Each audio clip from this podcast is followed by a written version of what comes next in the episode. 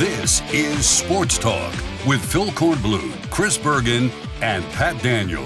Sports Talk is heard across the state on radio affiliates of the Sports Talk Media Network and is streaming live on sportstalksc.com as well as Twitter, Facebook, and YouTube. The South Carolina Education Lottery lucky number to call in is 888 898 2525. That's 888 898 2525. Now, here are Phil, Chris, and Pat with tonight's edition of Sports Talk. All right, welcome in, everybody, and good Friday night to you. Welcome into the weekend. Great to have you with us here tonight on Sports Talk across the state here on the Sports Talk Media Network. This is where people come to visit in the sports world every night from 6 to 8. We welcome you in. We look forward to hearing from you tonight. What a day in the news world of sports. Right here in the state of South Carolina, this was a day that you would call a smoking kind of day with news popping about every half hour or so. Our uh, website, sportstalksc.com, loaded up with stories from today. If you haven't checked it out, uh, feel free to do so. We'll go over everything in just a moment and hit on the big stuff and take your phone calls about the things that have happened today uh, and your thoughts on those things. The phone number is 888 898 2525, South Carolina Education Lottery lucky number. Love to have you through to us tonight. We'll take your phone calls throughout. We'll talk about things that have happened today. We'll talk about the basketball coming up tomorrow. South Carolina playing home against Tennessee. Clemson playing road against Pittsburgh. Tigers trying to go to 5 and 0 in the ACC. That is rare air for Clemson basketball to be 5 and 0 and standing alone atop the ACC should they win that game tomorrow. Take a picture of it, take a picture of the standings if indeed it happens. But Pittsburgh, like Clemson, is having a pretty magical start to ACC play, and I'm sure the the Panthers feel like they can win that game tomorrow just as much as Clemson feels like they can win that game tomorrow. Should be a pretty wild one. South Carolina, Tennessee. Tennessee, of course, an excellent team, a team you have to consider to be one of the two or three favorites in the SEC and a, team that can make a deep run in the NCAA tournament come March. So looking forward to seeing Rick Barnes and his group in Columbia tomorrow. So basketball is uh, is big, of course. Uh, NFL wraps up the regular season. Uh, we'll talk about what the league is going to be doing related to the playoffs. Damar Hamlin, the news continues to be very, very good as the tube has been removed. And today he did a FaceTime with his team for a few minutes, and he's making extremely good progress. So I think, at least from an outsider standpoint, but listening to his doctors last night as they did a press conference, it certainly seems like he is, uh, I guess, can we safely say, out of the woods and turned the corner and is now making great strides toward a full recovery and getting back to normal, whatever his normal is going to be with his situation. I do hope that they will, with the family's permission, of course, disclose eventually the cause of this. Was it the hit that he took, or was there some underlying condition that he had that people did not know about? And that cannot be discounted at this point. So we got all that to talk about. The phone number, 888 898 2525. So today, the South Carolina Board of Trustees approved a new contract, an extension for Shane Beamer. Beamer will earn an average of $6.5 million per season in this new contract. Chris Low of ESPN was the first one this afternoon to put it together and have details of what the contract was going to have in it. And then later on, the board met and approved the contract. So it's $6.5 million on average per season through 2027. So now he's back at a five year deal. And that's the highest average salary ever paid to a Gamecock head coach. His 23 salary will be 6.125 million. He'll receive $250,000 annual raise through the life of the contract and of course there are other incentives built into the contract. Beamer was making $2.75 million this season. He was the lowest paid head coach in the SEC based on published salaries. Vanderbilt, as a private school, does not have to reveal the salaries of their coaches. Beamer's new contract will make him the league's ninth highest paid coach, according to Low. And the buyouts in his contract remain unchanged from his original deal. Beamer has led the Gamecocks to a 15 and 11 record, back to back bowl trips in his first two seasons. Gamecocks were 4 and 4 in the SEC this season, third place in the East. Beamer's first USC team was 3 and 5 in the SEC, making his two year conference mark 7 and 9. Among the highlight victories this year, back to back top 10 wins over Tennessee and Clemson, first ever win over Texas A&M, and a victory over a ranked Kentucky team in Lexington. By comparison, Beamer's predecessor, Will Muschamp, went 15 and 11, 8 and 8 in the SEC in his first two seasons. He also received a raise and a new contract, which included a hefty buyout after going 9 and 4 in year 2. The school later was forced to pay Muschamp close to $13 million in a buyout when he was fired during the 2020 season. The, uh, today, the school also announced that Lonnie Teasley is the new offensive line coach. He'll be paid $410,000 per season in a two year contract. He was serving as an offensive analyst when he had to replace Greg Adkins during the season for health reasons. Adkins returned to some of his duties late in the season, but Teasley continued most of the hands on work with the offensive lineman. And the school also rewarded defensive coordinator Clayton White, running backs coach Montario Hardesty, defensive line coach Jimmy Lindsey, defensive ends coach Sterling Lucas, and secondary coach Torian Gray with new deals. So that is the story. That's the overview on South Carolina and Shane Beamer. And I would say that, you know, South Carolina's got a good deal here with Shane Beamer, considering that he still not among the highest paid coaches in the SEC, though he's only two years in. Everything is, of course, market driven. It's what the market it's what the market pushes it to, and of course, I guess what your um, what your agent can squeeze out of you. But they basically got the first two years out of Beamer uh, for nothing. And remember, when he took the job, his his agent wanted him to hold out for more money. And Beamer said, No, I'm taking the job. I'm taking the offer that they have given me. It's a fair offer. I'll earn my money later. I'm paraphrasing there. I'm not quoting. I'll earn my money later. And that's what he has done. So it sounds like a reasonable deal. It sounds like um, in today's world of what uh, college football coaches are making, it seems like a fair deal based on the return so far.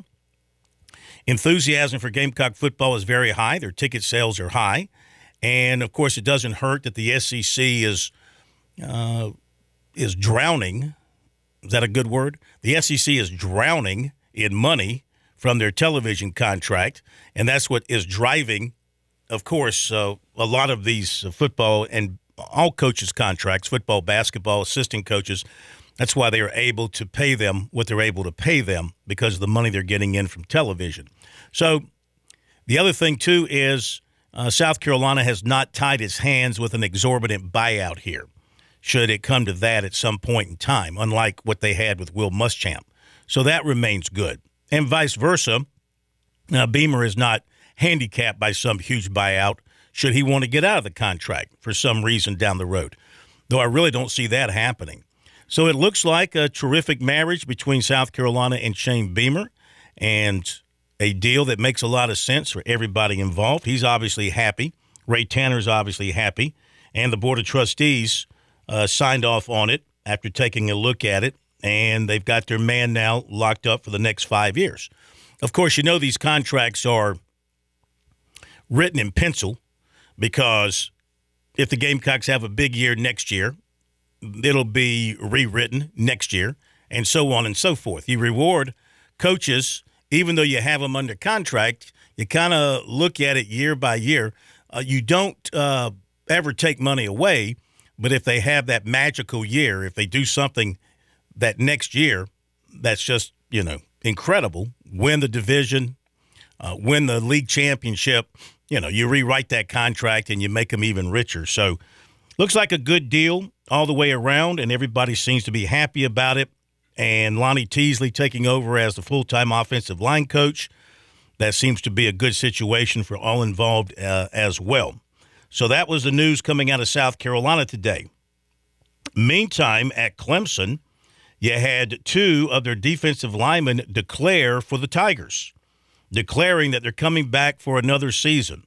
So you got defensive tackles Tyler Davis and Ruke Orhorhoro announcing today, within minutes of each other, that they will return for the 2023 season and not enter the NFL draft. However, reserve defensive tackle Etinosa Reuben reportedly has put his name in the portal John to be flushed out. The announcements by Davis and Orhorhoro uh, joining those of uh, defensive end Xavier Thomas, safety Jalyn Phillips, and cornerback Sheridan Jones earlier this week, I think puts the Tigers on the plus side defensively from their roster standpoint as the revolving door has been turning since the end of the season. This will help to offset the departures of defensive ends Myles Murphy, KJ Henry, and linebacker Trenton Simpson. Is it an even swap? Not necessarily, but it does keep the Tigers. Oh, I should also put in there Bryan Bresee and his departure. Uh, it does kind of help ease the sting of those guys leaving early by having two guys who will be right there to anchor the middle of your defensive front, and then you've got two guys who will be back in the secondary, uh, helping to contain things back there. Davis, of course, an excellent player.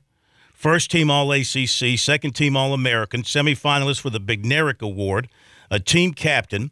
Finished the season with 31 tackles, nine and a half tackles for loss, five and a half sacks. Orhorhoro was a third team All ACC choice, 23 tackles on the season, eight tackles for loss, four sacks. Reuben played mostly as a reserve defensive tackle this season. He appeared in eight games and made just one tackle after playing in 12 games and actually having a presence on the defensive line last year. Not so much this year. All right, so that's the story uh, coming out of Clemson today. Now, back to South Carolina. Marshawn Lloyd has found his next stop. Doesn't have to change up a whole lot of his lettering. He's going to USC the Junior. That's right, USC the Junior. The younger USC, not the original, not the first, not the leader in USC's in terms of being the first one to be called USC. He's going out to Southern Cal. He announced that today that he'll be transferring to Southern Cal. He announced his departure from the Gamecocks on December 12th, but until today had not mentioned anything about his future plans. At first, it was thought likely he'd be headed to the University of Maryland near his Delaware home and his high school, DeMatha, in Hyattsville, Maryland, but whatever interest there might have been there never played out. But what in, but whatever interest there might have been there, too many theirs close together. But whatever interest there might have been there never played out. Lloyd missed his first season at USC with a torn ACL, and he was hampered by injuries in his final season. He finished his career in 20 games at USC rushing for 801 yards and 10 touchdowns. In 20 games, 801 yards and 10 touchdowns. By my math, that's roughly 40 yards a game. Is that right? Yeah, 40 yards a game. So, and he caught 21 passes for 220 yards and two touchdowns. So, Marshawn Lloyd, I mean, let's face it, you look at him and he's he's got a ton of talent, and um, he did some good things at South Carolina, but he um, his numbers weren't great for his time that he was able to be on the field at South Carolina. Again, granting that he had to deal with some injuries uh, this year that cost him uh, basically the last quarter of the season, and uh, he missed all that freshman year. But by all accounts, he's a good guy and a hard worker. He's got abilities, he's got talent, and he's headed out to Southern Cal, where the lights are brighter and the gas is higher. So enjoy spending your NIL dollars on $6 a gallon for gas in your Maserati Probably cost you $200 to, to fill that thing up. Okay, so we got that going on, and we talked about the Beamer deal. We talked about the Clemson guys, and we got some recruiting to share with you as well coming up. So it's been a busy, busy day and love to get your thoughts on it. Coming up at 7:30, we turn our attention to the world of golf and the world of conditioning, birdies and bogeys and biceps around South Carolina. George Bryan III, Rob Thames will join us, and we'll be talking with them beginning at 7:30. When we come back from the break, though, we'll get into your phone calls. Go ahead and dial us up, 888-898-2525. That's the lottery's lucky number to Sports Talk.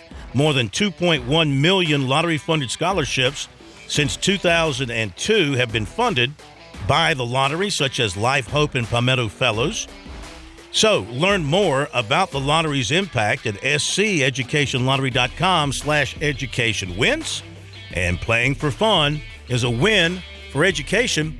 Chris Bergen is up in Morgantown, West Virginia. He's going to join us as well at about 6:45 and we'll be back. Think big. Life-changing. I'm talking education. Inventive. Next level education. Wake up. For 20 years, education has received billions in funding. Where you ask? right here, across our state, in your own backyard. Who has done this? Well, if you've ever played the lottery, that would be you. Thank you the South Carolina Education Lottery. When you play, we all win. Touchstone Energy cooperative members save more, more on electricity, and members save more on insurance, groceries, healthcare, restaurants, travel, concerts, and sporting events through Co op Connections.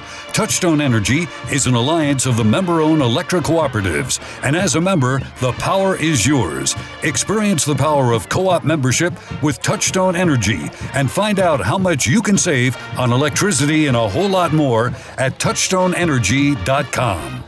Hi, I'm Jim Corbett. I've been an attorney for more than 30 years. There's one thing I've learned about injury cases, it's you need the personal touch. You need the lawyer to get to know you and describe your damages. You don't want a case manager talking to an insurance company, and then talking to you, and then talking to maybe to a lawyer with limited experience at the last minute to try to settle a case. I talk to you, I find out what your case is about. Jim at jimcorbettattorney.com. Jim at jimcorbettattorney.com for your injury cases.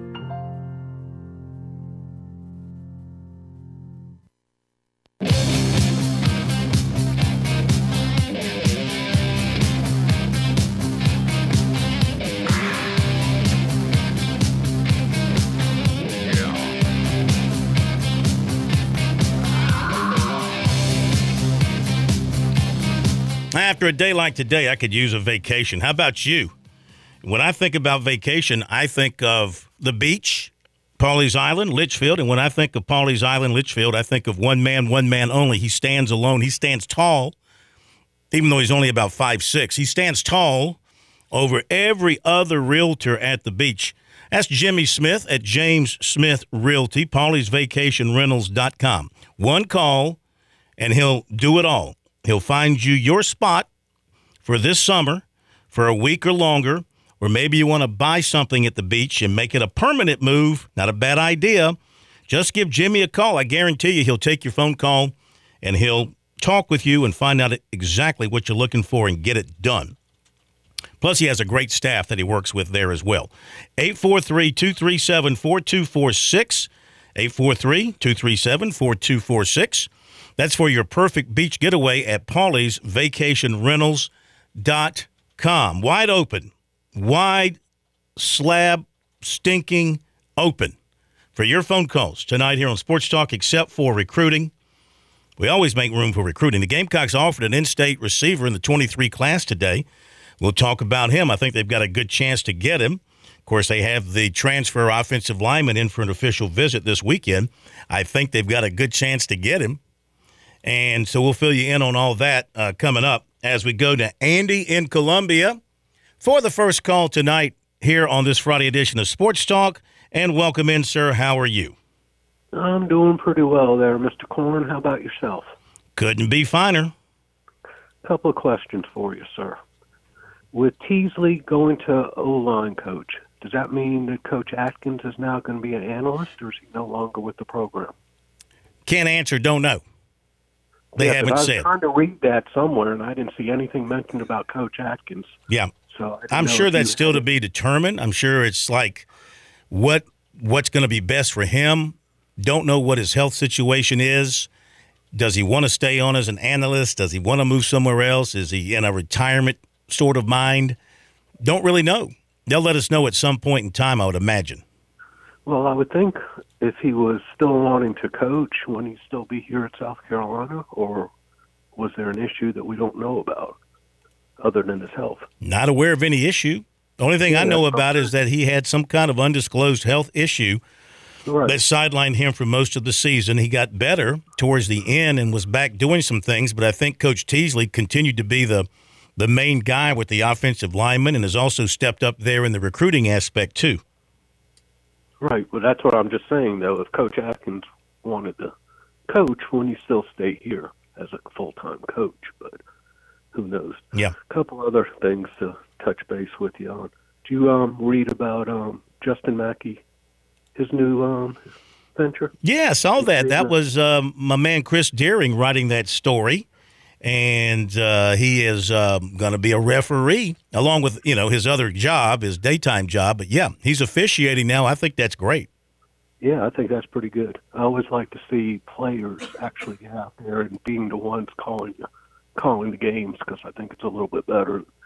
Some of these old guys like us who probably never been in that type. Hey, well, well, well, don't don't don't throw me in the same boat with you when you're talking about old. Well, yeah, that's right. You're older than me. Uh, Excuse me, Mr. Corn. Well, that's just a number. I mean, we're we're, younger. than- we're talking than- about than- I'm I'm younger looking, I'm younger thinking, I'm younger acting. That's kind of what I go by. Okay. Um, regarding the NIL thing that you said about the gas and cars out in California, Yeah.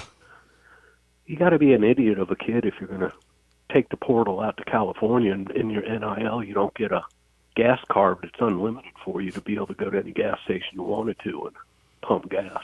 I'm sure. I mean, the cost of living out there, but I'm sure they'll compensate him well, and and he'll be happy. He'll probably spend a year out there, and then he'll think he can go to the NFL, and that'll be the last we'll hear of him. Well, now let me ask you a question, Corn. I know that the kids get a certain amount of money um, anyway through the university, and I thought I heard someone say it was like close to twelve or thirteen thousand dollars a year here at South Carolina. If you go out to the West Coast, or you go out to places that have a bigger, you know, cost of living. Is that money more, or is it just that money's across the board straight for every university? Well, I know before NIL that South Carolina was offering money to their athletes, all of them, not just football players, but all of them. They had a program where they were uh, giving money to the athletes. And of course, you had the stipends that were coming in from the NCAA. I would imagine that's across the board. I don't know that anything fluctuates based on the inflationary standard where you live or the cost of living where you live. I don't know that they increase it by a certain percentage or anything like that. So, 'cause, I don't- getting a stipend here in Columbia, and you go get the same stipend out in L.A. That's like getting pennies out in L.A. that's right. So, I, but they just give you more. I mean, they just. I mean, No, with, that's why I was asking you about the stipend. If those things, no, I, I think the NCAA's stipend were universal across the entire country, not based on what the cost of living was in a certain area. okay, that's what I was curious about. Yeah. I know that NILs can take care of whatever differences that they want to. I was talking more about the, the NCAA and how they um, supposedly monitor things. Mm-hmm. Yep. And did you talk? And did y'all talk last night about Harbaugh and his? Uh, yeah, y'all did. Yeah. Yeah, we touched on it. about Yeah, we touched on it. I, you know, it mean, was. Uh, It, it, it didn't sound like it was going to be much of anything. I mean, the stories were like it, it was going to be basically minor violations. I mean, to me, the NCAA is a joke. And what are they trying to do, and what are they trying to prove? That's a good question. It's like everything else they do; they're so reactive instead of, uh, you know, being out in front of things. Like what happened during the uh, the COVID era and what happened during the the NIL, the development there, and to come back in now and hit these guys with these minor violations does seem like a joke. Got to hit the break. Be right back.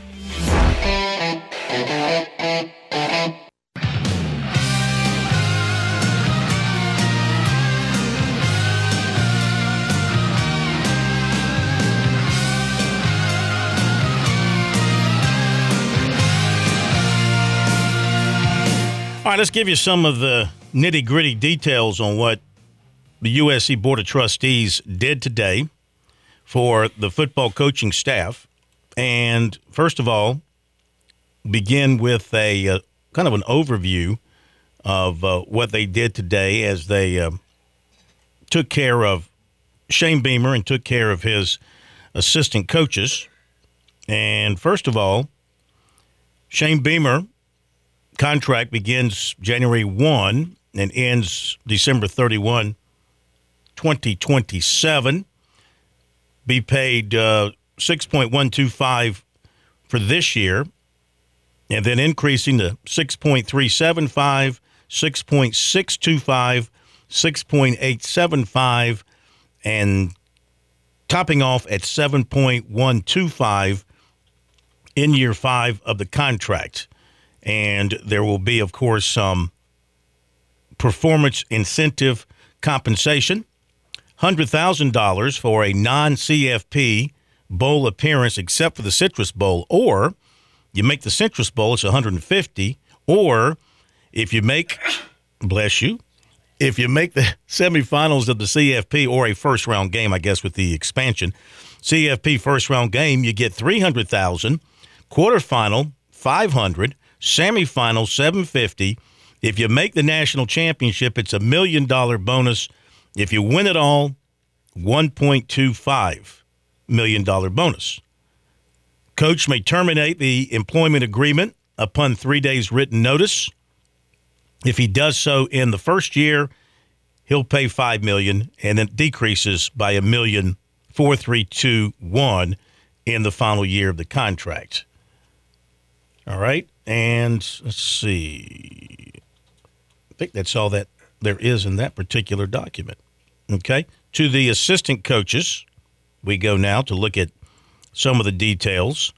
First of all, Teasley's contract, it's for two years ending December 31, 2024, salary of 410000 $25,000 bonus for an SEC championship appearance.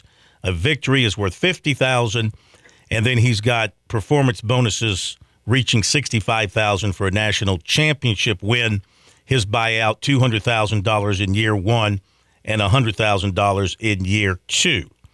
For the assistant coaches, Torian Gray, two year extension through the end of 2025, 650,000 this year, then 675, then 700 in year three. Montario Hardesty gets a one year extension through 24 at a salary of 400 grand. Jimmy Lindsey, one year extension through 24, 300,000 in year one.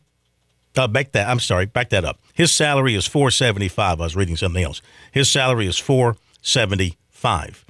Sterling Lucas, one year extension through 24, salary of 475. Clayton White, a one year extension through 2025. His salary 1.2. 1.2. And that is it for what they've done for the assistant coaches, the hiring of Teasley, and what they did for Shane Beamer as well. So, hey, you got to spend to keep uh, to keep up. There's no question about it. And I think South Carolina is spending wisely here to me, it looks like a good deal, a reasonable deal. They're not they're not blowing up the bank, and they're not tying their hands like they were under the Muschamp deal. It, it looks like a win-win, and obviously, uh, Beamer believes in himself, believes that uh, he can continue to uh, grow this program and win more football games.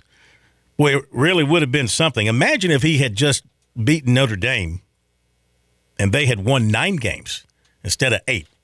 I wonder if that another win, a win over Notre Dame and nine wins, and you're looking at do they bump it even into the seven million dollar range versus the the six million dollar range that they settled in? They take them over seven million, or were they already set on what they were going to do regardless of the bowl game? I don't know. Just thinking out loud. Okay, uh, a couple of other things. Triple eight eight nine eight two five two five is our phone number. South Carolina Education Lottery lucky number here on Sports Talk. The staff is set at Coastal Carolina. So here it is. Travis Trickett will be the offensive coordinator and quarterbacks coach. He joined the staff uh, after um, working with such folks as Bobby Bowden, Jimbo Fisher, Nick Saban, Rich Rodriguez. And he served eight seasons as an offensive coordinator with stints at South Florida this past season and Georgia State and Florida Atlantic and Samford. All right. Then Derek Warehime is the offensive line coach, and he joins the staff as um, they worked together previously at Texas 2017 through 2019, and he's coming from New Mexico where he spent seasons there in 2020 and 2022. Well, you know what um, Joe Morrison said when he came to South Carolina after coaching at New Mexico and at UT Chattanooga. I wonder if Derek Warehime feels the same way going to Conway after living in Albuquerque. He's living somewhere now he can spell the name of the town. I mean, Joe Morrison had to spell Chattanooga and Albuquerque. He was very happy just to only have to spell Columbia. Anyway, the tight ends coach is Chris Proctor, and he comes from NC State, where he was the offensive quality control assistant. And Beck was there at NC State. Perry Parks, former coach at Ridgeview, who left to go to Charlotte, a coastal alum, is going to be the receivers coach. He'll do an excellent job. Xavier Dye Former Clemson wide receiver is going to be the running backs coach. He'd been at South Florida from 2020 through 2022. On the defensive staff, Craig Naivar is your defensive coordinator and safeties coach. 30 years of experience in the Pac 12, the Big 12, and uh, he was on the same coaching staff as Beck at Texas. Comes to Coastal after one year at SMU where he coached special teams and safeties. He's your coordinator. Dan Carroll is your co defensive coordinator and linebackers coach.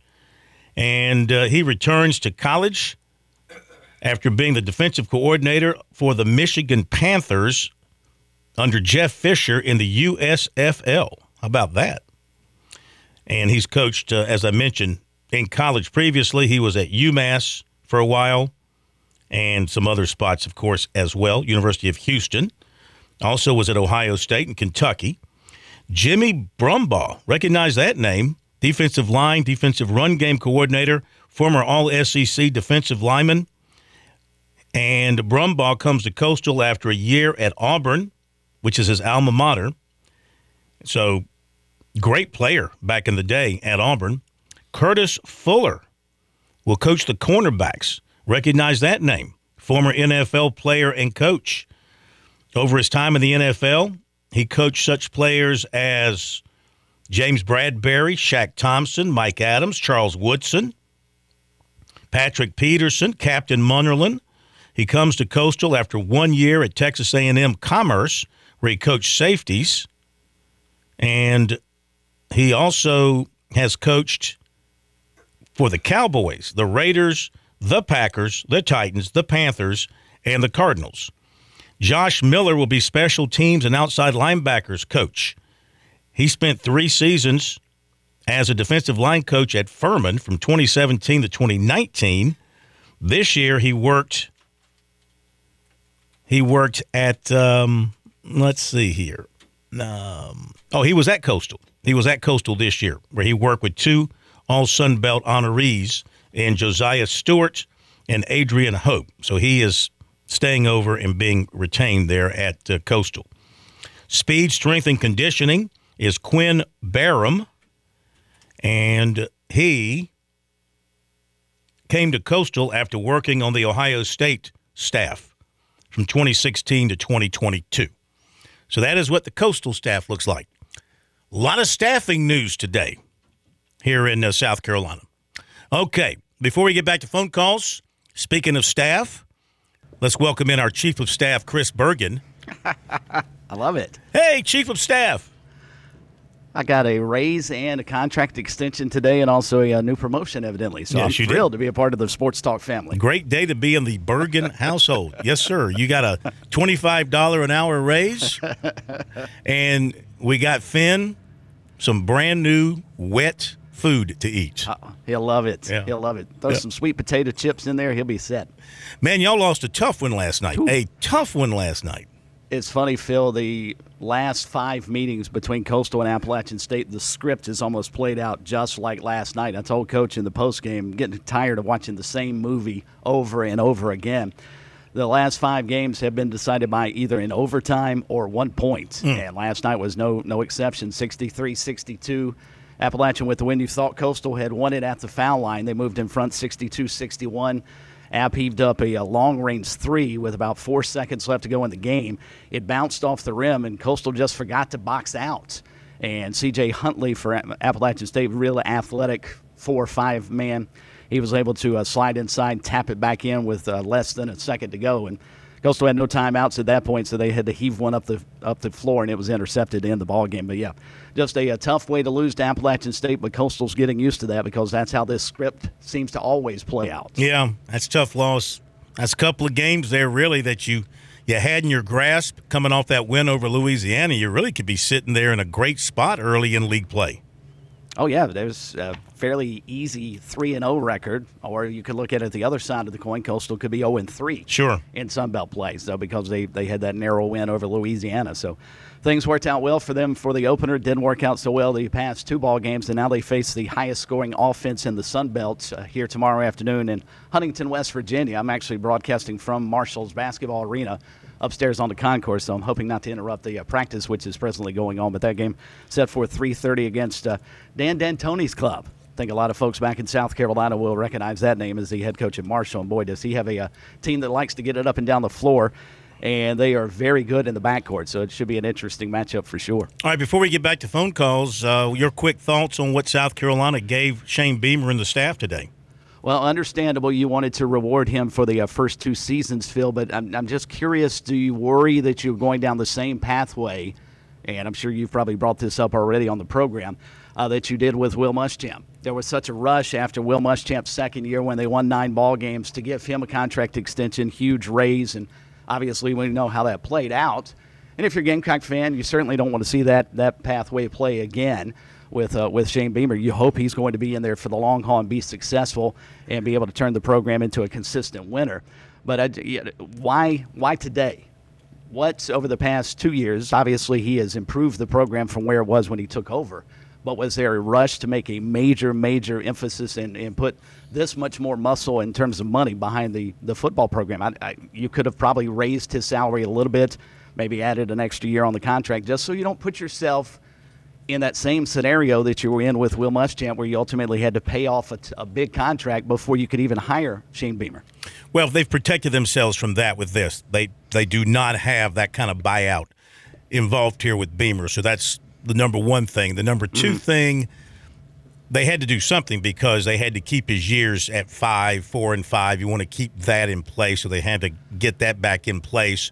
And I don't think they really busted their bank here. I mean, I think they got him on the cheap the They first did, no couple of years, mm-hmm. and I think that now they've put him in the middle of the SEC for the most part, which I think is a good place to be with South Carolina until you become the king, until you get up to where you're winning championships and playing in the championships, the national championships. I think you're right where you are. I mean, look at the highest paid guys.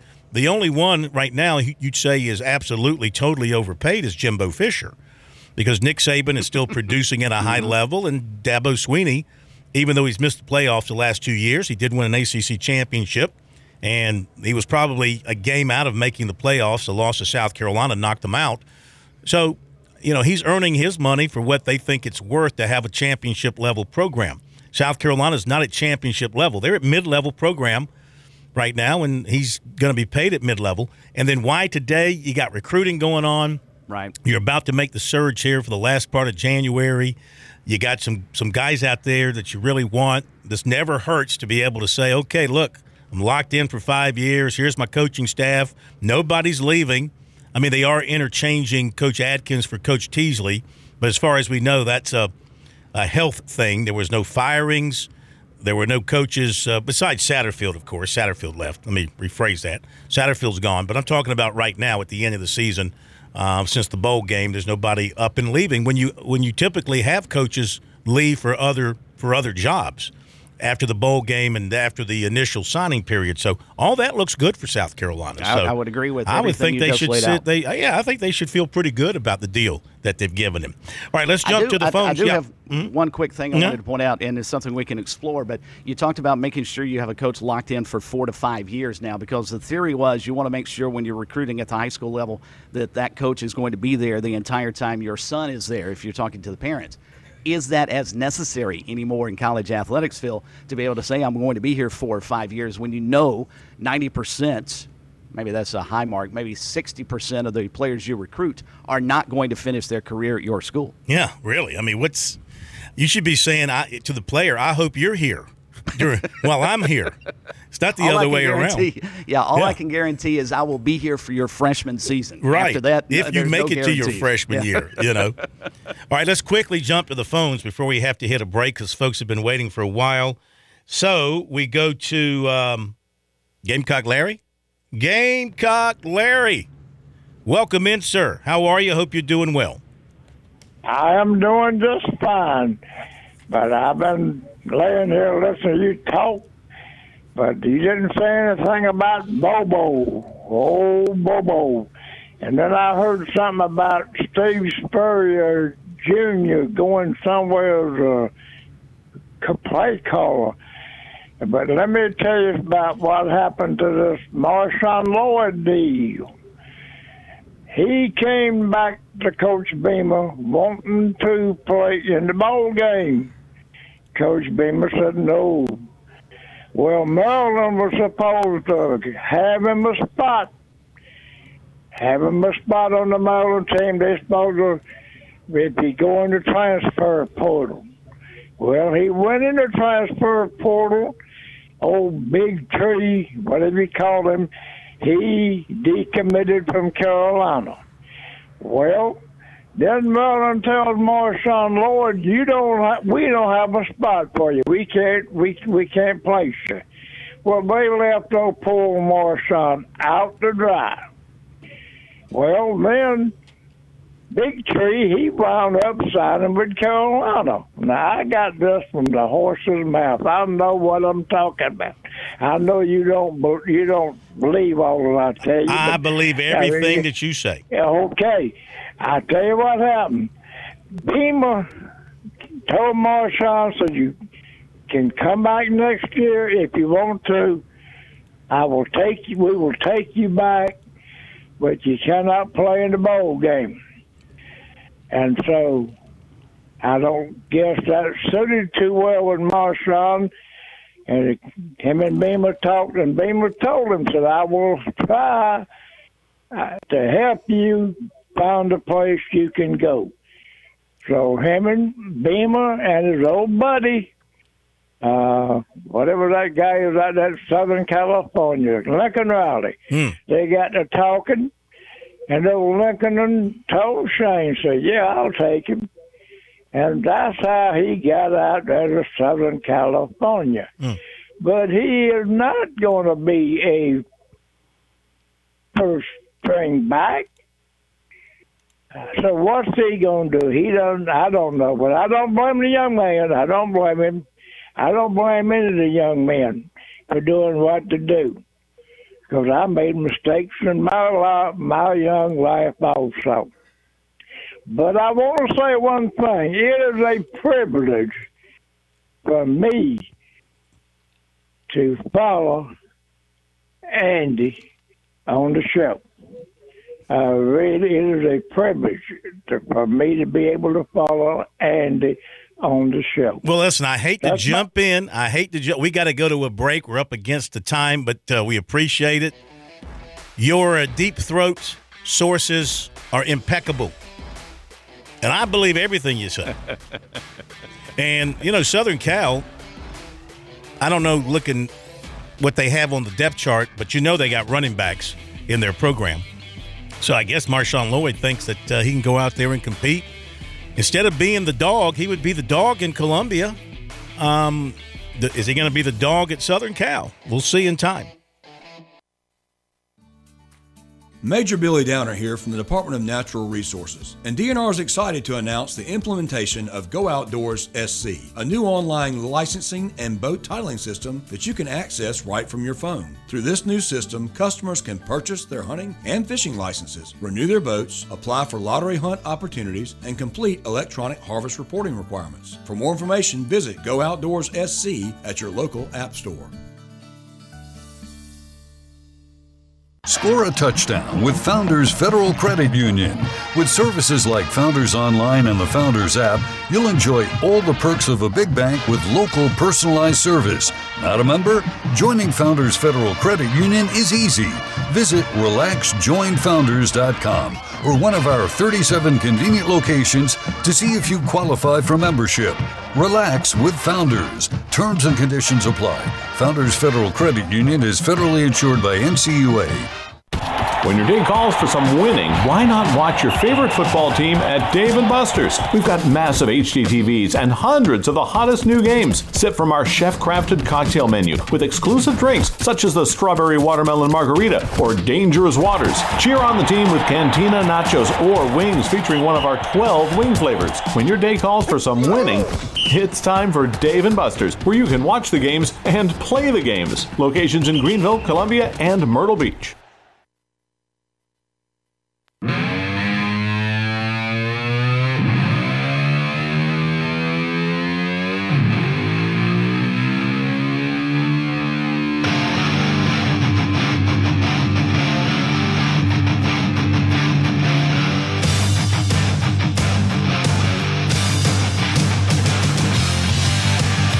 Looking at the depth chart at Southern Cal, I see two running backs. I, I, I'm looking at the depth chart used by Ourlads, which is a a draft website, but they're usually really good at keeping up the things. So this Austin Jones listed as a senior transfer, and Raleek Brown listed as a freshman. Otherwise, I don't see any other running backs listed on their roster. So maybe it's an opportunity out there for him. But again, he would have been the dog at South Carolina, no question. Speaking of the dogs, let's go to um, our callers once again. Hank, the dog of all callers on Sports Talk. Welcome in, sir. Hey, Corn. Um, on that Southern Cal website, uh, you must be missing. A, there's a guy that they had a really two good run, running backs. One named Dye, who I think has like a COVID senior year. He could come back. I think he got hurt earlier in the season. Um, and another guy that Riley brought in from Oklahoma also. So I think there's two, there's one or two really good backs. Could that be Austin that Jones? squad. Is he the transfer from Oklahoma? He, he might be, but there's a guy that was already out there. It was like a big time running back that, and he got hurt earlier in the year. Yeah. Uh, who would be the really the lead back? No, I Um, take it back. I take it back. It says here Jones transferred from Stanford.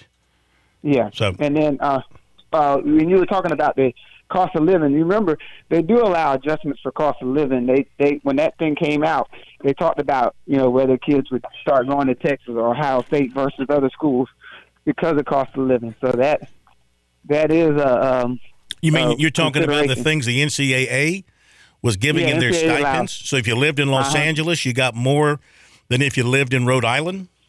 Yeah, you had to turn it. Yeah, each school has a different cost of living, and it's put out for all of the students. And your your cost of living stipend is based off of what your school puts out for your entire school. So there are different cost of livings across the country in terms of that stipend that goes to uh, athletes and, and players who get that. Um, and then uh, last thing, Hmm? uh, Corn, I, I, I, the thing about the contract, and I'm, I'm not sure what uh, Chris was thinking, but you you can't go, you can't finish third in the East, and then go into next year having your coach be the lowest paid coach in the league, and have any recruit look at you seriously. You're gonna have. That's, that's the easiest way for coaches to negatively recruit against you, if anything, is for a school. Yeah. And thank you very much for the call. Yeah, I think they, they had to do something here two years in and coming off this season. And I, I think everything smells exactly right with what they did. Top of the hour break. We'll be back. Welcome back to Sports Talk on the Sports Talk Media Network. You can reach the guys with the South Carolina Education Lottery lucky number 888 898 2525. That's 888 898 2525. Now back to Phil, Chris, and Pat with the second hour of Sports Talk on the Sports Talk Media Network. Okay, we're back with you here on a Friday night. It's a good Friday night. It's a fun Friday night. A fun Friday free for all here on Sports Talk. Triple eight eight nine eight. I'll slow it down. Maybe I say it too fast sometimes. Triple eight eight nine eight two five two five. South Carolina Education Lottery. Lucky number for you to reach us here on Sports Talk. Open for your phone calls for the next little while. We'll do recruiting in a few minutes. Then the bottom of the hour, George Bryan and Rob Thames will join us. Rob, of course, coming to us from over at one of our favorite uh, locations in the entire world, Tsunami Bar Sports, here in Columbia. We'll be talking birdies and bogeys and biceps around South Carolina because they all go together. Having nice biceps and a good golf swing, I think, makes for the perfect human being. If I can have a beautiful bicep and a beautiful golf swing, I'd be a happy guy. So we'll be talking about that, what's going on in the golf world, uh, coming up here at the bottom of the hour. So stay tuned for that.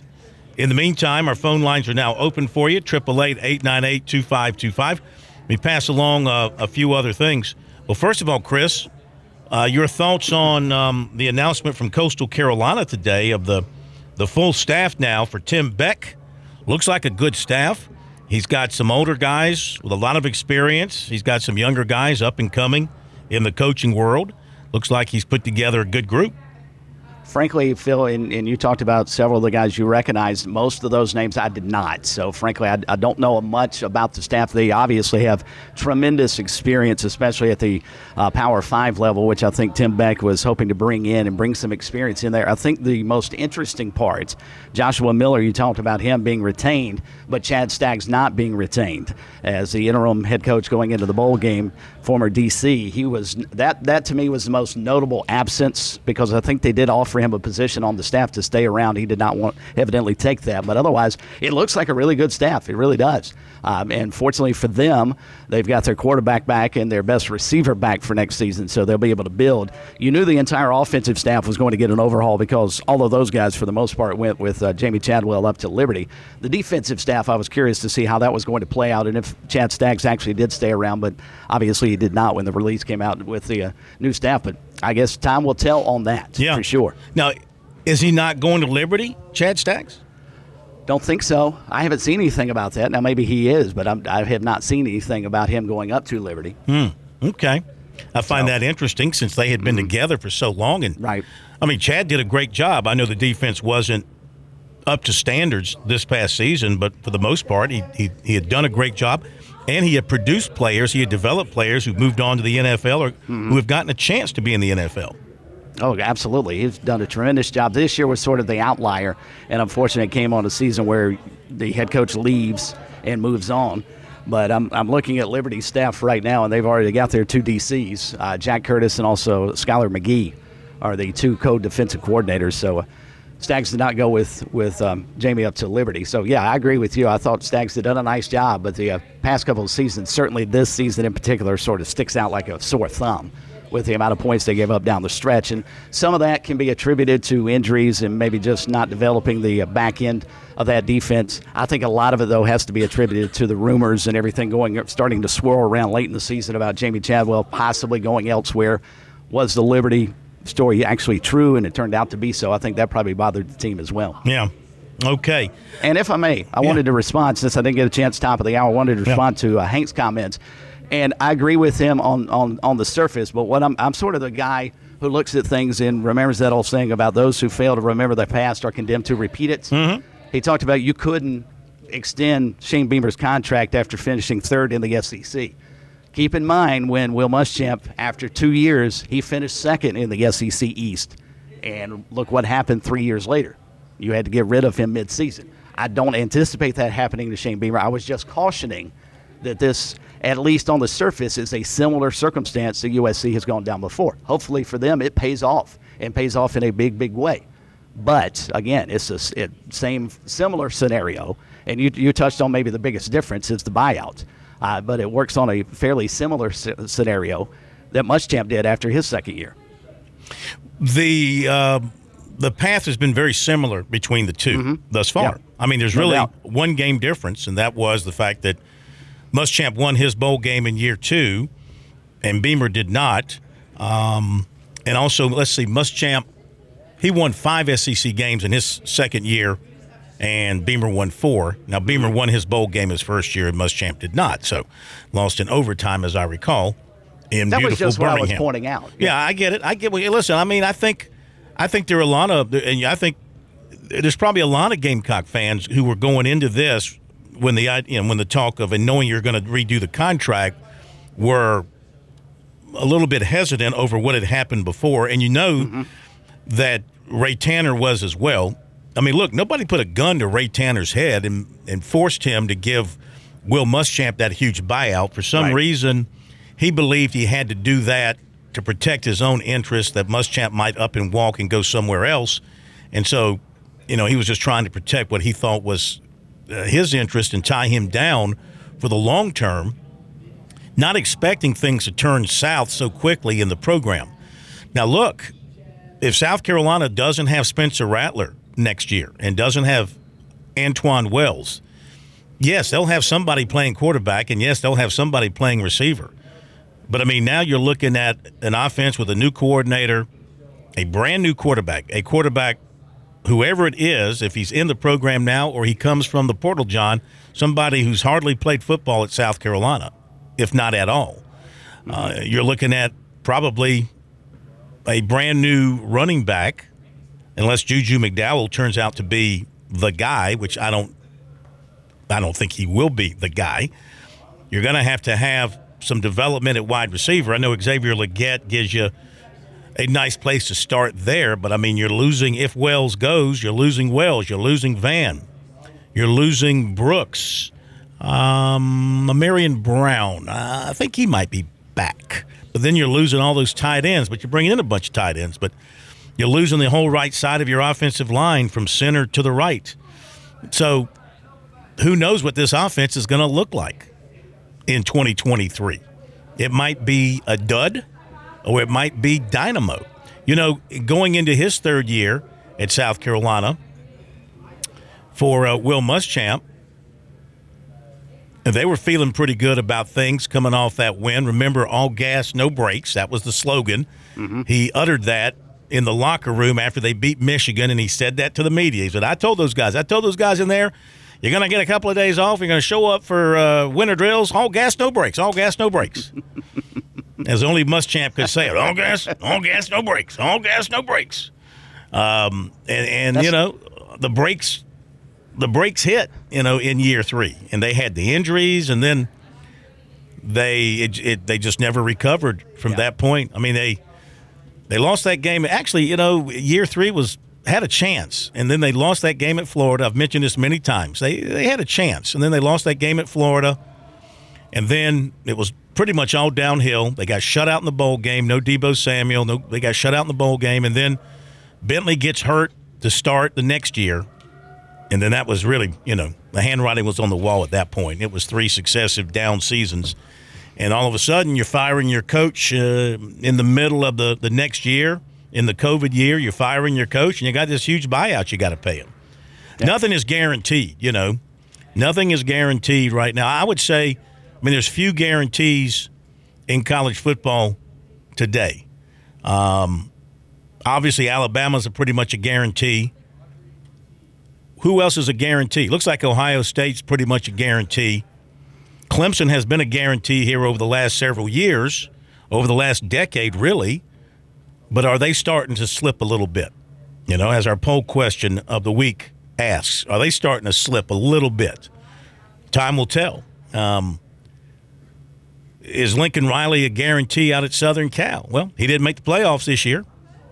It's just his first year. I get that, but he didn't make the playoffs, and that's what he was hired to do. Look at Jimbo Fisher at Texas A&M. What's he done? Sarkisian didn't make the playoffs at Texas first year, but didn't make the playoffs.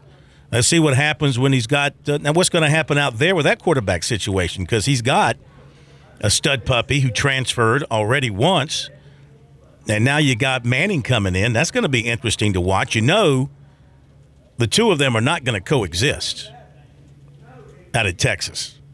Somebody's hitting the portal, John, probably absolutely. before they play the first league game. I would imagine. Yeah, what are they going to do? They're going to run a two quarterback system, which makes me wonder about Clemson. I mean, what's going to happen at Clemson when Vizzina arrives and everybody's raving about Vizzina? And you got Klubnik, who's really going to be a brand new starter, even though he started the bowl game. He's going to be a brand new starter in 23. I mean, they might coexist for a year. I can't see that lasting the long term. If Vizzina's not getting any play, he's not going to stay. And if and if Klubnik gets passed by him, he's not going to stay. I mean, that's just the way it is with quarterbacks. If I ain't playing, I ain't staying. So, Phil, how do you handle that as a recruiter? You're Dabo Swinney, you're Shane Beamer, you're Jimbo Fisher, whomever. You've Best got, man plays. Yeah, well, my, my point is, though, do you continue to try and recruit the best quarterback every cycle, knowing that you're probably going to lose two or three of them? Or do you maybe get a quarterback every other cycle and perhaps focus more on other offensive or defensive weapons where the need may be? Well, you got to have that- quarterbacks. Right. You know, because so much is put on. I don't know. I mean, so much is put on quarterbacks today. But you tell me how these uh, highly rated quarterbacks who have been the man for three or four years at every level junior high, high school, seven on seven they've been dined and wined and treated like kings everywhere they've been, and all of a sudden they're not the man in college, and they're behind somebody else who has been in the same situation. They're not going to stick around. makes you, um, you know, appreciate, I think, as a fan of college sports, whether you're a Gamecock fan or not, what Luke Doty and Dakereon Joyner have done. Because both of those guys were highly rated talents coming out of high school, both what Mr. Footballs in the state and an opportunity that could have played and started anywhere else, or at least played considerably more than they have. But both of them have chosen to stick to what was their commitment when they came out of high school, stayed with their school. You're seeing very less and less of that, and more of, I, I'm not playing anymore. I'm out of here. Yeah. Well, yeah, in Joyner's case, I mean, he's going to play it out and finish his career at South Carolina. Doty's still relatively young in term, terms of eligibility, and if he's not in the quarterback race this year, they got to find a place to play him, and maybe wide receiver. And if he's not getting any run there, and somebody else is in at quarterback, and he's not getting a look there, I I couldn't see him staying as much as he might love the place. If he wants to go mm-hmm. play football somewhere, I couldn't see him staying. But he's going to wait and see what happens here in the spring. Look who they bring in. If they have to bring in somebody, certainly he knows. They all know if Rattler comes back, he's going to be the guy for another year. So if you're Braden Davis, if you're Doty, if you're Bailey, the highly he was a highly touted recruit coming out of Alabama. Um, if you're Gauthier, uh, I think I've covered them all pretty much. Daniels, I think, left the program. So what are you going to do? You know, you're going to have that other window. There's another transfer window opens up in May. So what are you going to do? Uh, oh, by the way, I made a mistake. This was Sarkisian's second year. Is that right? Yeah, it was his second year, and then, which while we're saying it too, remember Quinn Ewers spent his first year at Ohio State. So Right. He, he's in, he's NFL draft eligible after one more year. So you got to think he and the the young Manning guy will only have to be there for one year together. Yeah. I wonder how that will work out this year, though. Ewers doesn't take me as a type who wants to sit behind anybody. No. You know. I mean, he's the same kid that, that got out of high school in the state of Texas early enough so he could chase the NIL money. I'm not sure he's going to sit behind anybody on that Texas bench. No, I agree. Well, that's I what I mean, though. I, th- I think he'll he'll be the starter next year and declare for the NFL draft after the season, Mm-hmm. and Manning will be able to just sit back and learn for a year, not face the pressure, and then be able to start as a sophomore. Do you think Manning's going to want to do that? I mean, I, he had to have known the situation he was walking into. I would feel like certainly those conversations took place. I don't. I don't think he would have gone there, and we see Ewers not in the transfer portal. Like there had to have been conversations for them both to, both to be there. All right, quickly we go to uh, no. Okay, we do not do that. So let me uh, mention a couple of other things before we get to uh, the recruiting report. Stop me if you've heard this before. Offensive line coach Will Friend, who had been at Auburn, was set to join the staff at Memphis as offensive line coach, and now he's flipped to Mississippi State in a role to be determined. Remember, he had he was going to stay at South Carolina And then when Mike Bobo left to go to Auburn after uh, Shane Beamer took over, uh, he took off for Auburn with him, and now he's looking for a job and may end up at Mississippi State instead of going to Memphis. Former Gamecock safety R.J. Roderick taking a visit this weekend to Liberty so he can uh, reacquaint himself there with Jamey Chadwell at Liberty. And let's see, what else? Um, there's a couple of other things I wanted to mention. Told you about all the Clemson stuff, all about the South Carolina stuff. Oh, Benedict College offensive lineman Henry Mitchell selected to the 2023 HBCU Legacy Bowl, and Clemson receiver Joseph Ngata apparently has accepted an invite to the National Football League Players Association All Star game. At least they've announced that he's playing.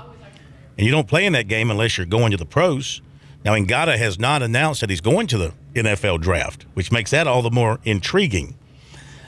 And uh, story by Lou Bezjak this afternoon in Columbia. Heathwood Hall coach Danny Lewis is going to the Citadel to be the assistant head coach and tight ends coach under Maurice Drayton. That's wow. a tremendous, seriously, that's a tremendous hire. Uh, Danny Lewis, he'll recruit the heck out of the state of South Carolina, and uh, he'll do well. He'll do well with them there. Todd Blackledge is leaving. Yeah, this hurt. ESPN to join NBC and team with Noah Eagle. Who is Noah Eagle? Is that Ian He's, Eagle's uh, son? Yes, he is. And if you listen to them, Phil, you put them side by side, you didn't look at them, they sound exactly alike. They're identical voice matches. Kind of like it's Woody scary. and Wes Durham? Yes, exactly. But I'm, and this is not going to be a popular opinion because I know how much people love Kirk Herbstreit and Chris Fowler. But ESPN's best broadcast crew was Sean McDonough and Todd Blackledge, mm-hmm. and it's not even close. And unfortunately, that's going to be broken up because I, I loved listening to those guys do games. Yeah, he's going to work Big Ten games. Former Clemson receiver E.J. Williams transferring to Indiana. Uh, Steve Spurrier Jr., son of Steve Spurrier, and a former Gamecock assistant, been at Mississippi State, going to Tulsa as offensive coordinator and quarterbacks coach. Gamecock Larry mentioned that earlier on the show. Thank you, Gamecock Larry, for being on top of that. Uh, former USC defensive back Joey Hunter is transferring to Akron. And with that, I think we have uh, covered everything. So let's hit the break and we'll come back with the recruiting report tonight here on Sports Talk. And then after that, birdies and bogeys and biceps around uh, South Carolina. George Bryan III, Rob Thames joining us at the bottom of the hour for that. Look forward to having them with us as well. We'll be back, give you the recruiting report on this Friday night in just a moment. Don't go away.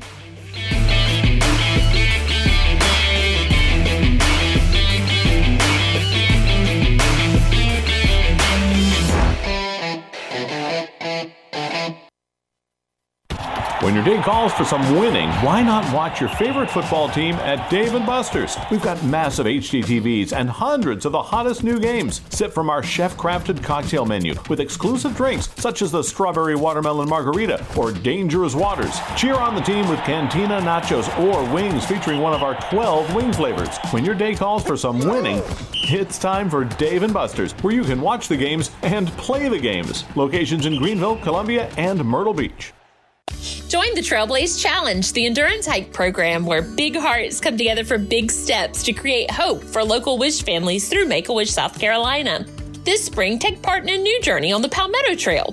From sunrise on the highest peak in South Carolina to the coastal marshes of the Low Country, hikers of all levels can support critically ill children, enjoy and explore the outdoors, and build South Carolina pride and community through an all inclusive hike experience. Visit sctrailblazechallenge.org to learn how to get started. That's sctrailblazechallenge.org.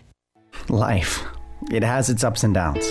Sometimes it's little things like hitting every red light or dropping your cell phone. Maybe it's the bills, rent, or pressure at work. But when it comes to the South Carolina Education Lottery, you should never feel like playing will solve everything. The lottery is a game, it's played for fun. So set a dollar amount. Expect not to win and make sure responsibilities, family, friends, and work come first. Visit playresponsiblysc.com.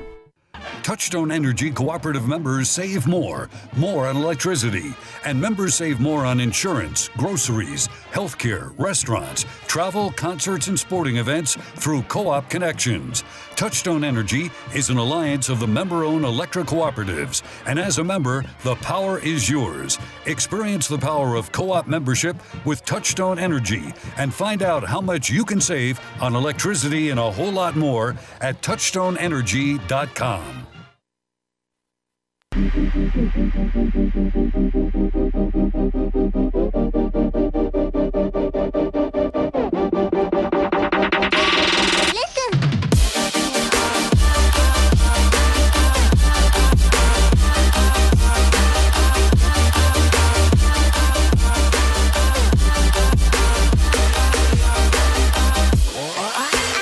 recruiting time here on Sports Talk on this Friday night, brought to you by our great friends over at the Seawells. Get ready for another week next week of the daily luncheon buffet, 11 to 2. Uninterrupted next week, I think.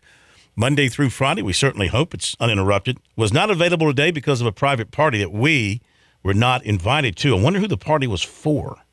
It's probably somebody important, way above our pay raise, our pay, our, our not pay raise, our, our pay level. So we were not invited. But you're invited for the uh, daily luncheon buffet every day next week. So get out and enjoy. And if you've got something coming up this year in 2023 requires the best in the catering business, just give Seawells a call at 803 771 7385 online at seawellscateringsc.com. Let them handle the entire deal for you. All right, so USC offered Shrine Bowl receiver Elijah Caldwell 61190. Receivers coach Justin Stepp looking to add to the three receivers signed in December. Caldwell was one of the state's top receivers this season, committed to West Virginia in July, decommitted December 19th. Stepp stepped in with his involvement then after he decommitted. They made contact. They've been talking ever since. It really picked up after the Shrine Bowl. In the Shrine Bowl, Caldwell had four catches for 61 yards and a win. On the season, he had 77 catches, 1,365 yards, and 20 touchdowns. He's also talked to OC Dowell Loggins, so they're getting all in on him. He has not set a visit yet, but he will visit in January. Going to go to NC State official January 13th. Georgia Tech, Purdue, and Mississippi State are also getting heavily involved. Clemson, of the three finalists for tight end Christian Bentancur, 6'5, 240, Woodstock, Illinois, along with Ohio State and Oregon. Next Friday, the 13th, he'll hold an announcement ceremony at his school. He said the decision's been made. He's notified the coaching staff. He took unofficial visits to all three finalists. Clemson, November 12th, the middle visit of the three. He went to Ohio State in September and to Oregon the weekend after Clemson. Ohio State is closest to home, but he said distance will not be a factor at all. He camped at Clemson last summer, and that's when he was offered. And he really likes the, the Clemson scene, the culture, the fans, and the fact that they won another ACC championship.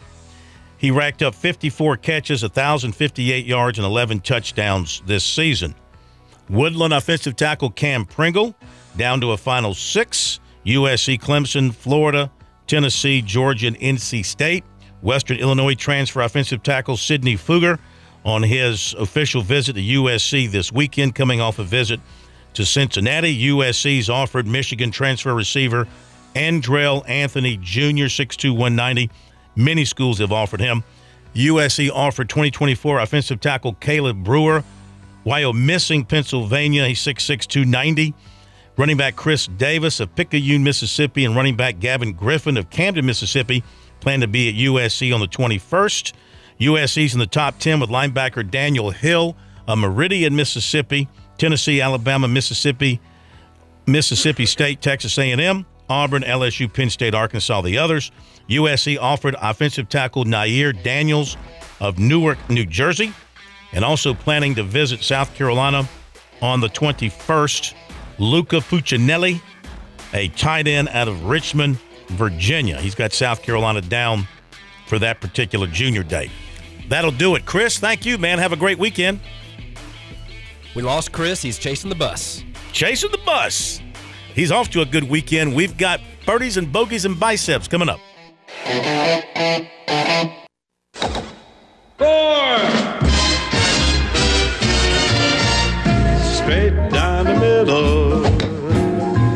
Straight down the middle. It's started to hook just a wee, wee bit. And that's when my caddy lost sight of it. That little white pellet has never been found to this day. Oh, it's a great time in January. We got the golf season back underway after the holiday break. We're playing out in Hawaii, which means you can go home and watch some prime time golf as they're playing in round two of the Sentry Tournament of Champions. And Collin Morikawa is your leader, playing today 13 under par, still on the course. Luke List, a 65 today. He's at minus 10. Did I say Morikawa is minus 13? List is minus 10. Brian Harman is minus 10. And Scotty Scheffler is minus 10. And Tom Kim is minus 10. And J.J. Spaun is minus 10. Jordan Spieth on the course, 9 under. Jon Rahm is 9 under. So you got some great golfers playing some really good golf. And we welcome in two great golfers to the program Birdies and Bogeys and Biceps around South Carolina. George Bryan III and Rob Thames. Rob from Tsunami Bar Sports and George from George Bryan Incorporated. GB3, how are you? Great to have you with us. I'm doing better than I deserve to be. I hope you and Tsunami Robbie and Patrick, all the rest, hope y'all are good too. Happy New Year. Happy New Year to y'all. Great time to be playing golf. The weather, South Carolina right now, even though it was a little chillier today, it's still fantastic time to get out on those links. Oh my goodness, it was it wasn't too chilly yesterday or today. Absolutely perfect. And you know, it's uh it's so so awesome to see golf on TV starting off the new year and I can't help but look at that look at those blue skies and thinking about Augusta. Mm. Augusta National coming up in the spring. It's just around the corner. Be here quicker than you think and welcome Tsunami Robbie. How you doing? Man, Tsunami Robbie is in the house having fun, making New Year's resolutions, and enjoying the golf. Just like Phil said, out in Hawaii, it, it's, I'm watching it on television right now. The, the weather looks spectacular, and these guys are throwing some darts. Hmm. 13 under, and he's only uh, Collin's only threw eight uh, on the on round two, and he's already at 13 under. So it's going to be a, probably a record breaking uh, leaderboard again this year. Well, records. Speaking of records, right before we came on the uh, telecast, Phil, you're probably more current with the announcement by Augusta National, and I, I as we as around the corner, there's one tournament more popular than all the others on planet Earth. I had a buddy of mine, Rand, Randolph Smith, just uh, send me a little reminder about Augusta and more, and that when I looked at his text uh, there's a guy in town named Tim Crapple. So Tim Crapple, who now lives in Ohio, is hanging out in Sakakalaki Hmm. for the weekend. I was at Brookline, Massachusetts in 1982, watching him play a match against Jim Hallett. Tim Crapple had a putt of about two feet to play at Augusta, and it didn't go in the cup. But welcome, welcome to South Carolina, Tim Crapple. Uh, appreciate that heads up, Randolph. I hope Tim will come join me now. Uh, I, I don't think there's a, a tournament that a very few days go by that a young player out there in this world doesn't think about dr- playing in that Augusta National in the Masters event. And when I talked to Tim right after it happened, he was heartbroken. Going through, especially with his caddy, what happened and he sat over that putt thinking about how much it was going, how much fun it was going to be at Augusta National. Mm. So uh, the ball didn't go in. He did not get a chance to play in Augusta, but he's he was uh, the 1978, 1979 South Carolina State High School. Excuse me, excuse me. Mm. He was the national high school champion. Went on to play at Auburn in his freshman year. He was all SEC and finished third in the conference championship. I remember watching it at Westlake at Augusta. But uh, I know it's still January, February, uh, March will be in between, but then there's April and Augusta. And I was looking as I looked up, there was an announcement made at Augusta. Phil, you got the intel on how they're going to do uh, the invites, and I read a release. Maybe you're more current. I read a release that said they weren't changing their policies, and I'm not sure what that meant. Is that ambiguous? Or you give me the skinny? Fill me in. Well, for this Phil. year, for this year, you know Augusta, they're a year by year deal, and so for this year, when it comes to uh, LIV Golf, they have announced that if you are a LIV Golf tour member, but you meet the criteria to play in Augusta, then you'll be welcome. You'll get an invitation. They're not banning LIV Golf players. They're opening it up for everybody.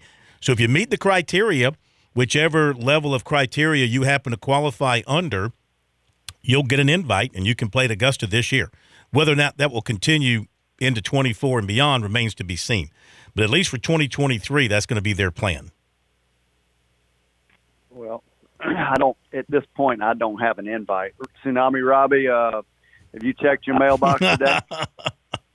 Yeah, I check my email, my mailbox. I check my carrier pigeon. I check the smoke signals in the sky, and I don't have an invite to even come to a practice round. but uh, the uh, you know, I, I, I'm um, I'm all for those guys that, that have qualified to play. You're a past champion. Uh, you get to go play just because they're playing on another tour. Um, you know, guys that have retired and they're and they're either not doing anything or might be doing some side business that they started, and, but they still qualify as a past champion, so they should be able to play, in my opinion. And then the guys that um, that have world ranking points or have qualified another route through, uh, you know, a two-year exemption by winning another major or, or uh, you know, whatever the case may be, they have qualified to play. Now, those guys, uh, when it comes to the next year, those world ranking points because they, they're not getting them now. Mm-hmm. Uh, those guys are going to fall right off the map, and um, and then the uh, you know the guys that have won a, a major or qualified another route, that that exemption is going to run out, and then it's going to be down to just the past champions. So, um, but the, you know they might work it out. They might bring their tour up to uh, you know the the standard where they they have full field events and have qualifiers and and the things that are needed to be able to to uh, um, subject themselves to world ranking points and be able to, to get in the, the play box. But you know, we'll just see how it goes. Do you think, however, guys, do you think that Augusta National will ever recognize just a run of the mill LIV Golf tour tournament winner? Let's just say, like one of the qualifications, if my memory's right about Augusta National the Masters, right? If you win an event in that calendar year between Masters, you're in, right? You win and you're in. That's one of the qualifications. And that's the way it's been on the PGA Tour. You think they'll ever stretch it to where if you win a LIV tournament, but you don't qualify under any other uh, regulation, that you'll get in? I don't know about that one uh, because they don't. Uh, you know, the PGA Tour has that um, has that that um, that invitation type of status, but the European Tour, the DP World Tour, does not have it, and the Asian Tour doesn't have it, and, or the Australia Asian Tour, and the other tours uh, around the world that uh, don't seem to have it. So I don't know that they can just step in without meeting some other criteria. Yeah. Something to look at down the road. Uh, George, before we move into another direction, I want to catch up on something with everything happening in December with the holidays and the bowl games and everything else going on. We should mention, I don't think we mentioned this, the SCGA announced their Players of the Year for 2022, and you can talk about these uh, gentlemen. Sam Jackson of West Columbia was the Player of the Year. 19, I'm sorry, a 2015 PC graduate. And the Senior Player of the Year, Eddie Hargett of Blythewood. So those are the two individuals that uh, won the respective Players of the Year honors in South Carolina from the SCGA. Well, congratulations to both. I happen to know both pretty well and watched played not recently, but used to play quite a bit with Eddie Hargett, and I had the privilege of watching Sam Jackson grow up. Sam's a graduate of Pillion High School and actually came along uh, as a junior golfer. Uh, I'd say for to some he might have been a slow developer, but he didn't get started till late and got really good really quick in high school. Played in the U.S. Junior Championship at let's see in Massachusetts, and drawing a blank on the golf course, but uh, he is uh, he did graduate from PC in I, I thought it was 2016. I thought he was the same age as my daughter, Mary Chandler. Hmm. But he's uh, not just a great golfer, but come but a fine young man. Uh, and I I think he should be based on that award. He should be thinking about playing this game for a living. He's that good. He plays out at the Country Club of Lexington, hits his ball a long way and hits it awfully solid. Obviously, puts it really well. Now Ed- Eddie Hargett's a veteran and been around for quite a while. Uh, the one thing I can say about uh, Mr. Hargett is he never gives up, and I, I call him the ultimate turbo grinder. He just doesn't give up, never gives up. Doesn't matter where he is, where he stands, he just keeps going. So, well, congratulations! I'm glad uh, you brought that out. Mm-hmm. Yeah. And I do want to go ahead and and shift gears. Uh, I want to go back to that tournament, the Tournament of Champions, which they allowed, and this is a topic I'd like to discuss right after Tsunami Robbie addresses the injury prevention, uh, preventive injury uh, topic because there was a withdrawal this week. Xander Mhm. Schauffele uh, withdrew, and there seemed to be some uh, some hype around it uh, to as to what happened. And uh, but before we get in and uh, make a few comments about that, talk a little bit about the Tsunami Bar technology. Uh, this segment is now the Triple B, Birdies, Bogies, and Biceps, renamed by Phil. and if you go to the website and decide to purchase any of the products, that's what you fill out as you're checking out BBB. Uh, it is BBB five for five percent off. and we just made that up. but I did talk with, I just talked with uh, Mike on the telephone. It'll be ready to go even before the weekend. Tsunami Robbie, Mike Ramsey would be the CEO for Tsunami Bar Sports and Triple B five as you're checking out for five percent off. And thank you very much for renaming the segment, Phil. So Tsunami Robbie, talk about the Tsunami Bar, which is a magical product. It's live weight and its influence on preventive injury, not just for golf but other sports, and then even on the rehab side. Take it away, Robbie. Yes, sir. You know, I, I, and uh, you're right. Xander Schauffele. Uh, started as round two today, and I think he got through maybe eight holes. I'm not quite sure how many, but the back was just being a little bit too much of a problem. And I have not heard uh, anything uh, in particular or what might have been going on with Xander specifically, uh, other than to say that it wasn't anything really structural like a disc problem or anything like that. Um, so it's probably uh, you know an imbalance of of um, um, muscular pull ar- around the uh, around the back, low back, um, maybe with the obliques or the transverse abdominis, and and how that relates uh, back to the, the back when you're doing a lot of rotational type moves. But um, the tsunami bar technology, uh, you know, this is the time of year uh, to make that New Year's resolution to get yourself uh, ready to play golf uh, for the summer. And it's really easy to do. The technology uh, makes it makes it easy to do because the technology works for you.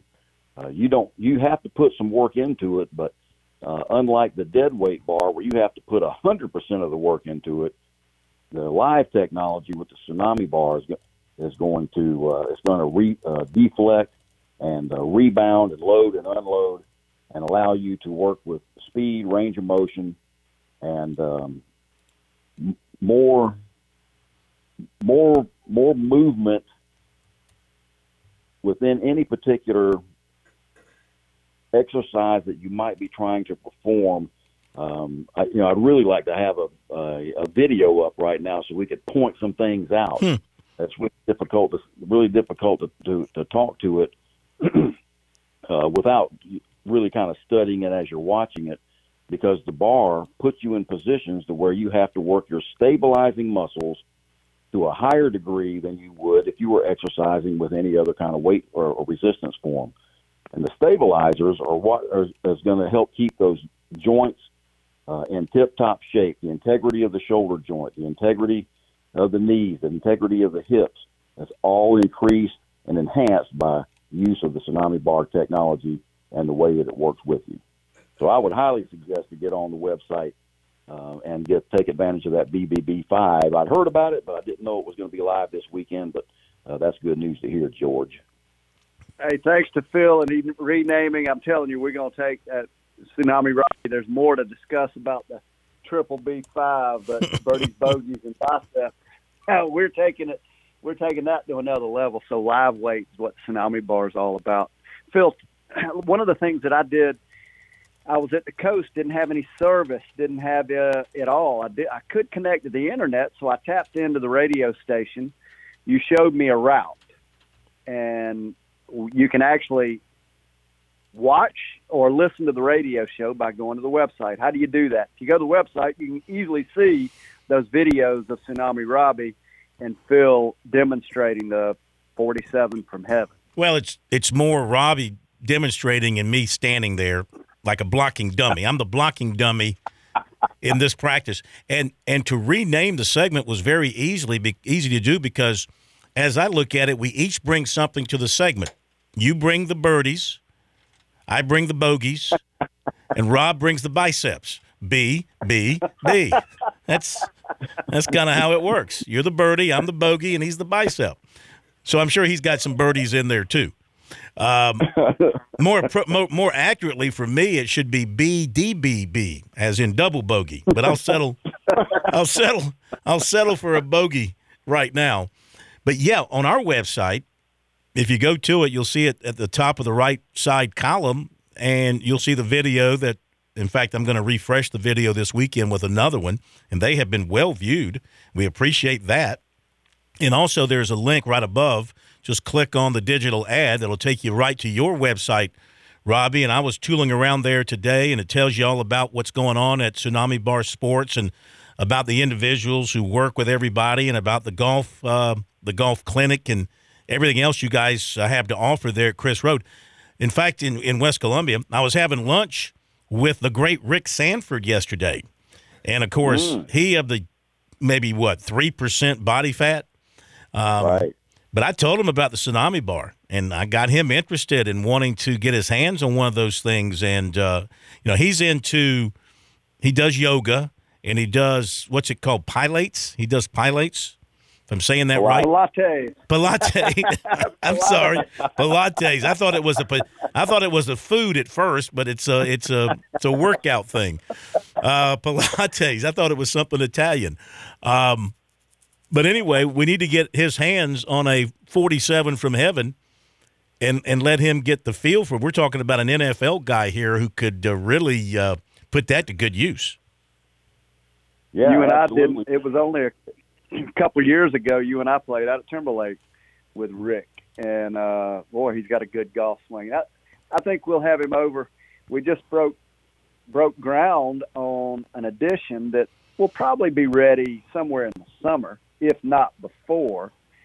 Uh, so the Tsunami Bar Training Center will expand, and uh, but there will be an outdoor. There'll be outdoor Tsunami Bar training in in the very near future, and and so somebody like Rick Sanford, he's he's climbed the ed, uh, the ladder in age, and hmm. so what we have found is even though it was uh, even though the tsunami bar is a technology designed for the industrial strength football, baseball, basketball, explosive strength athlete, I think the biggest beneficiary are those who have a few miles on their tread, like Phil, like Robbie, and like Rick Sanford. and so we will get him over to take a look at that tsunami bar technology. The cool thing about it is it's it's very safe. You can use it a little bit like a golf club. In fact, it you it is it possesses the same exact qualities as a golf club, meaning it bends, it twists, and it moves. And so by just using the technology, you're getting an orientation, a great orientation in how the shaft in a golf club works. See, the shaft is an engine of the golf club, and it allows the energy and the tech, the technical genius that we have in our bodies to be transferred to the golf ball. So we want to use any kind of, if we want to engage in a fitness technology, that makes sense. I think it makes tremendous sense to use a technology that would be somewhat similar to the tool that you're using. So, uh, tsunamibarsports.com. Click on that website. I love what, uh, even though I hadn't done it much, I like going to your website to listen to the show so I can get a little visual recreation while we're listening to the great content. so the works works for me, and it's very like I said, it's very easy access to your to y'all's website as well, just by clicking on that digital ad. Hey, so we're gonna, Tsunami Robbie and I will travel to the PGA show, which is taking place in a couple of weeks. Phil, we need to work out a little situation where we can check in. Mm-hmm. Uh, probably, I'm not. We won't be there Friday night, so we'll do a little switch on the calendar. So we want to let our uh, listeners know that the week of the 20th, 19th ish, 20th, we'll we'll probably we'll I'll make the request at this point to be checking in either that Tuesday or Wednesday, and we'll be at the PGA show getting current on the latest technology. That's down in Orlando, Florida. Mm, that sounds like fun. Is that at the? Uh, is that on International Boulevard there at the uh, Civic Center, whatever they call it? The convention center, absolutely, and it's uh, it's the greatest golf show on earth. I think it's where not only you find the cutting edge of technology, but you see all the people, all the uh, the movers and the shakers, the one who has the most influence in the game of golf. Not just uh, administrators, the rules officials, the executive, but you see uh, quite a few players there as well. So that's in two weeks from today, and I'll tell you what, um, Tsunami Robbie, it was fun. It was fun seeing them break ground on the on the new training area and talk a little bit about how you can uh, how mobile the Tsunami Bar is and how you can take it out as we just about as we put out, talk a little bit about the weight and the mobility of the technology. Yeah, you know you're right. Uh, uh, watching the uh, the areas get cleared out, uh, so uh, so we can progress with our short game area and then the outdoor fitness area, and uh, and then beyond. We've got there's more plans in the works with the property that's around there, along with the indoor stuff that's being done. So it's the uh, the complex is really going to be be quite special, and um, uh, yeah, taking that tsunami, any of the tsunami products, really, whether it's the biggest bar, the 90 the 90 inch bar, Speed Force Max bar that you can load plates on. Um, you know, it's not really the easiest thing to do to carry around 45 pound plates everywhere you go, but you carry a speed bar with a, a couple of 25 pound plates, uh, you can get a whole lot of work done. You don't need a rack or a bench or any any other kind of uh, hard piece of equipment. All you need is the bar, a little bit of uh, plate uh, uh, resistance plates for um, uh, to make the bar bend, and the initiative to get uh, to get moving with the bar. Whether you're doing um, any kind of uh, bent over rows or or um, uh, squats or lunges or split uh, um, split jumps or, or scissor jumps, as I like to call them. There's a number of things you can do uh, just with a little bit of equipment uh, out uh, in the outside, uh, which is we're going to be doing that. George and I are going to be doing that on a regular basis over there. So you, you'll get a uh, firsthand look at how how mobile and easy this stuff is, uh, where you don't have to go to a gym, uh, get into the crowd, uh, uh, mix it up with all the other people uh, waiting in. You used to have to wait in line on some of this equipment, but you know not so much anymore. They've got so much equipment in these places, but but uh, the tsunami technology is really quite accommodating. So looking forward to it as we move forward.